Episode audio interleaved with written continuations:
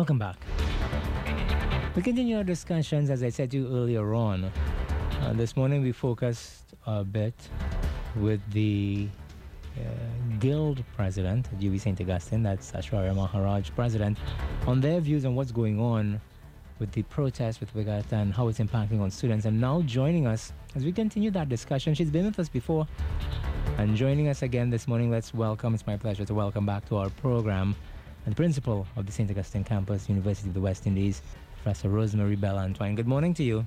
It's nice to have you with us here this morning. Good morning. Good morning. Sorry, I'm a bit hoarse this morning. Good morning. I, am so sorry to, to, to hear that. Um, I'll try to keep the conversation as brief as is possible, taking into consideration your challenges with speaking. Um, this this morning we are focusing a bit on what's going on. The guild expressed its concerns, as they have been doing, about the impact that the protest is having on them and their ability um, to, to carry on with their education, the, the possibility of interruptions with exams and so on. Let's get from you, from the administration's perspective, what has been happening with these discussions and where are they at this point in time? Well, you mean the discussions with the union or yes. The, the discussions with WIGUT in, in terms of um, the salary increases, they've rejected the 2% offer, they're protesting, and now they've taken their protests to a different level, where the guild is saying that it's impacting on the delivery of the, the, the curriculum and so on. Um, what has what has been going on? What has the administration been doing? Well, we have had discussions, but the guild is the the union is aware. I think they've said so publicly that the university is not the typical employer. Normally, it is the employer makes an offer, sits down with the union in the collective bargaining process, and you come up with um, a solution. In this case, the university is in a unique position that the way it has been um, arranged is that it is the government that actually makes the decision in effect as to what can be paid to the union. This has always been paid to the workers. This is how it's always been. With all of the campuses, the government determines that we want we could pay X or Y. Mm. And because of the financial arrangements of the universities in terms of both fees, what fees students pay, and what um, salaries we get.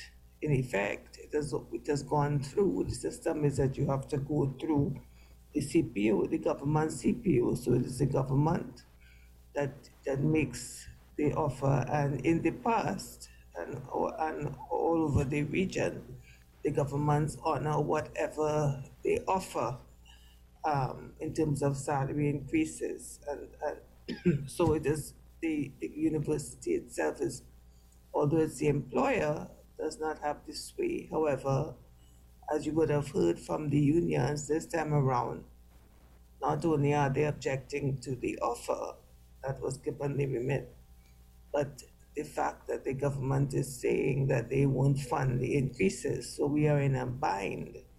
So um, because we cannot, the university itself has undergone, as you probably know, severe budget um, cuts over the last eight years or so. Mm.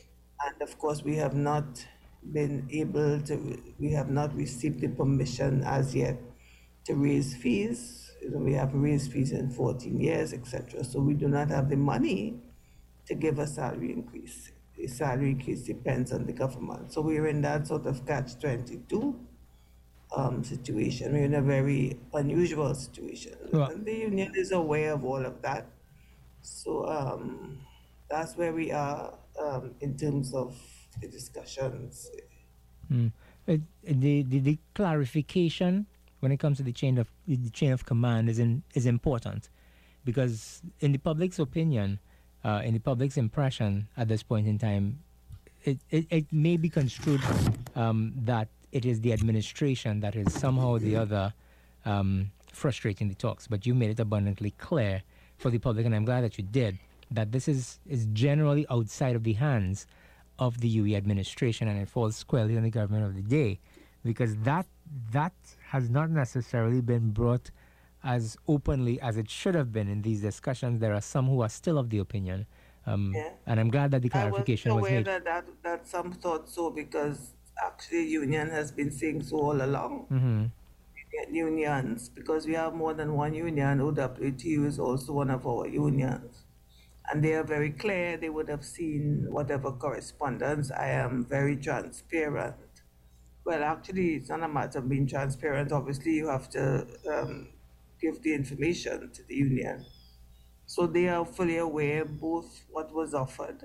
Um, if you recall, at one time they were protesting to get a remit from government from the CPO. So that alone should tell you how, how it works mm-hmm. in terms of university. If we were a privately funded university, it'd be different. But University of the West Indies has always been, it was set up as an institution for development of the region and the agreement in terms of CARICOM and government is that the governments fund the university. So although we are independent, we have autonomy in all most things. When it comes to funding and so on, it is really funded. It is supposed to be funded by the governments. That is the situation. So I wasn't aware that people thought that it was my administration that was mm. causing whatever. It's, it's not as simple. It's a very unique. It's not as simple as all of that. So we are I would say almost a messenger, if you like. But the bottom line, if we had the money to pay the salary increases, we would be very pleased to, to give our um, staff very good salary increases because um, right now they are the bottom of the pile in terms of the region. The Trinidad employees are paid the least. It sounds a bit incredible given that we are, well, I don't know if we still are the richest or one of the richest countries in the region, but we were for a long time. But yes, we have the lowest salaries and the, and the poorest benefits. And the, again, the staff knows that. This is none of these things are secrets. Mm. So, so, so, so on the one hand, we would, would we would want to ensure that our staff would be well paid. We would, be, if we had the money to give them a generous increase, we would we don't have the money to give any increases at all. We have to depend on the government. And, you know, it's important that the staff is well paid, as you would appreciate, because again, you would have been hearing it's in the public domain that um, we have lost a lot of our permanent staff or academic staff, mm. over 50%.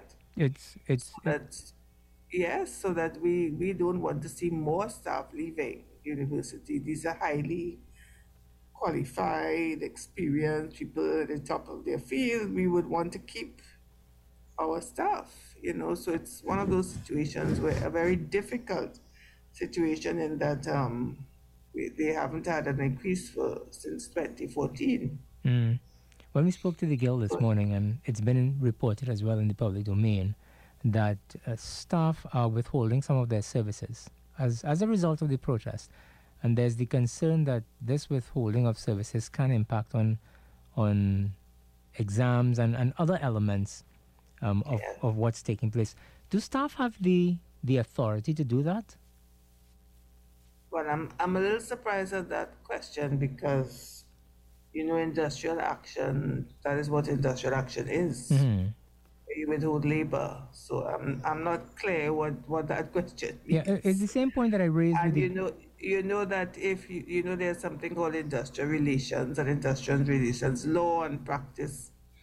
Have industrial relations court, but it is there are some well established principles in relation to um, a democracy and rights and things that employers should not or could not do if employees do in fact withhold labor, there are also, of course, restrictions on that, at least in Trinidad and Tobago. But in, in general, as a general principle, that is part of the democratic process. So when you say if they if you ask the question that way, it's a bit odd for me to answer because um, I don't know. For example, you cannot fire someone for going on a strike, just hypothetically. Mm. You know, that is would be a, a um, breach of industrial relations practice, etc. That is part of the democratic system. Mm. That, workers have the right to withhold labor, and, and there's something called in, industrial relations. But I'm I'm not saying that obviously it's at a point where negotiations break down, at least in Trinidad and Tobago. But in, in general, to say if they ask me the way you ask me is a bit unusual. I'm not too clear how to. Um, you know, every day all over the world, people withhold their labor.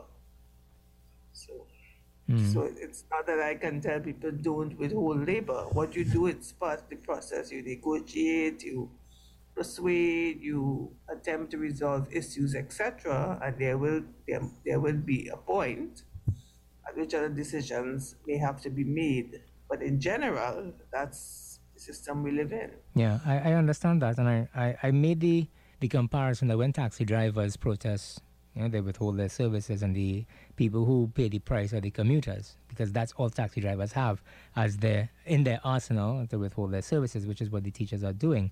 Um, all right, no, exactly. But not just in Trinidad and Tobago, all over the world. Okay, but here's the flip side. here's here's the flip. Here's the flip side to the situation. The flip side to the situation is that people pay to come to UWI. There are fees.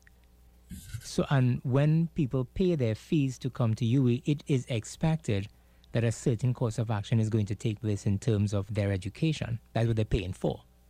But when that is the, when the delivery of that service, which is what it is, the, the, the delivery of the service of, of the education system, which they are paying for, they're paying fees for, is disrupted. Who's to be held accountable? Well, obviously, it is the employer that is always accountable. That is why it is done. Mm-hmm. That is why right now, um, or I don't know if it's just recently stopped, but the university um, lectures and so on in the UK was strike for quite a long time. Um, right now, university, uh, not university, doctors in England are on strike, etc., junior doctors. The, the, the intention is to hurt the employer. That's the intention. The intention is to work there to force the employer into a particular um, mm-hmm. position. Obviously, that is the intention. So it is the employer that is always responsible. It is the employer that loses money. Let us say if you're in a private enterprise and your workers don't work, etc., you may lose money because of lack of productivity, as it, whatever it is. So it's it's not a question of I pay my fees, and it's not just a question of this. This is the only situation where somebody is being ne- negatively impacted. The purpose is to negatively impact the employer. I mean, I'm, I'm, I think we have gotten to a point where we've forgotten what um, industrial action and so on is. It's, it sounds incredible, but mm. perhaps that is what? what has happened. But that is that is the nature of it. What is the impact? And, and workers will not take industrial action, and it is industrial action or they wouldn't go on when they tell you go slow because teachers are not supposed to strike, let us say. They, you, you will find they find another way. They say go slow, so we're not going to do anything voluntarily. As this intention is to force a position to hurt the employer so that they can make it do something different. That is that's the hmm. intention. What has been the impact on the student population? I'm sorry? What has been the impact by these protests or withholding of services or work to rule or all of the other things? What has been the impact on the student population? Well, I think the students told you. Um, I haven't heard your um, your interviews, but I think they obviously they, they talked about their graduation and the, the library is, is only opening in let us say eight to four, eight to four thirty as the case may be. So persons are not doing things like overtime, etc. And then the exams one would be that some persons have, are not submitting their exam papers on time. So they have done the exam papers, but they have said that they will not submit it on time. So that is that is the um, what it does for um, so far what WIGUT has done. So, and now other things to which students may not be so aware of as well, but are still impacting university, would be that lecturers would not come to certain meetings or certain administrative committees, which incidentally is very hurtful to us because, you know, one of the things we don't realize is that uh, a university is a place that is run almost voluntarily pro bono by lecturers who give up their time to sit on various committees, various boards, various um, even in, even when the public asks us to do things or the government asks us to do things to make recommendations to be on committees, all of these things we lecturers do as sort of extra, if you like. Mm-hmm. These are not paid activities. So if they determine that we're not going to do any of these things, um, which they have, it does have a, a deep impact on the universities. So it's actually not just the students, but clearly um, the bulk of it would be on the students in, in terms of, I know they would they seem to be very upset that lecturers did not go to their graduation, let us say. Mm-hmm. So these are things that, um, yeah. Yeah, I, I know that you're not feeling well, and I can hear it in your voice. Uh, I, I don't want to stretch the interview on much longer to, to strain you anymore, but um, how long can this situation continue? I know that well, you've said. I'm hoping it will. It was. It will. Um, thankfully, it hasn't gone on too long as yet. Um, well, too long for me, but I suppose in the scheme of things, it's, it's not been that long because they had been. They had different stages, but I am hoping. I am still in talks. I'm still in discussions with the government. So I am hoping that very soon, next week or so, that we can resolve it um, there, there will have to be a solution because obviously the future of the university is at stake. Mm-hmm. I explained the situation to, do, to you, and um, I, I, I don't think it's realistic that our, our, our staff can get no increase at all, mm-hmm. Be the situation if, if, if we brought it to its logical conclusion. I think the university is too important for mm-hmm. that to happen. I don't think anybody wants university to crash and burn or to fail. We have done very, very well in the past, and I, I think there's goodwill. I'm hoping there's goodwill all around. So it's a question of just trying to sort of work out the best way forward. But it would be the worst possible way if people were to just leave, because as I said, we've been having a lot of people leaving anyway. But if, not just that, but university to, to keep going downward in terms of what is a financial crisis mm-hmm. at the moment. So there are some big, big questions quite apart from what WIGUT is doing that keeps me up at night. Um, in terms of the future of the university, it's not just a question of what will happen next week. Yeah, and I know that the exams. Yeah, I know There's that some big. You you you've explained in, in in in a very clear manner how much your hands are tied in a situation like this, and that's that probably adds to your sleepless nights because it's not a situation yes. where you can you can actually resolve the matter yourself. You're a sitting duck in this entire thing. It is, uh, that's a good way. And the thing is that I, I am very empathetic both to my students. I mean, and I think my lectures, I was one until long ago. We do love our students. We do go out of the way. In fact, some of them said that that's why they wanted them at like at um, graduation. So it's very painful to see my students stressed. Although I'm confident that they will not suffer um, permanently. I, I hope they understand that we there, there will be a solution. Um, but but nevertheless, I understand the stress. But I am also very very. Um, I also care a lot about my staff. In fact, that's one of the things about my administration that I wanted to to emphasize, you know, good relations between staff and management and mm. so. It is a very difficult period for me because I'm sort of caught in the middle.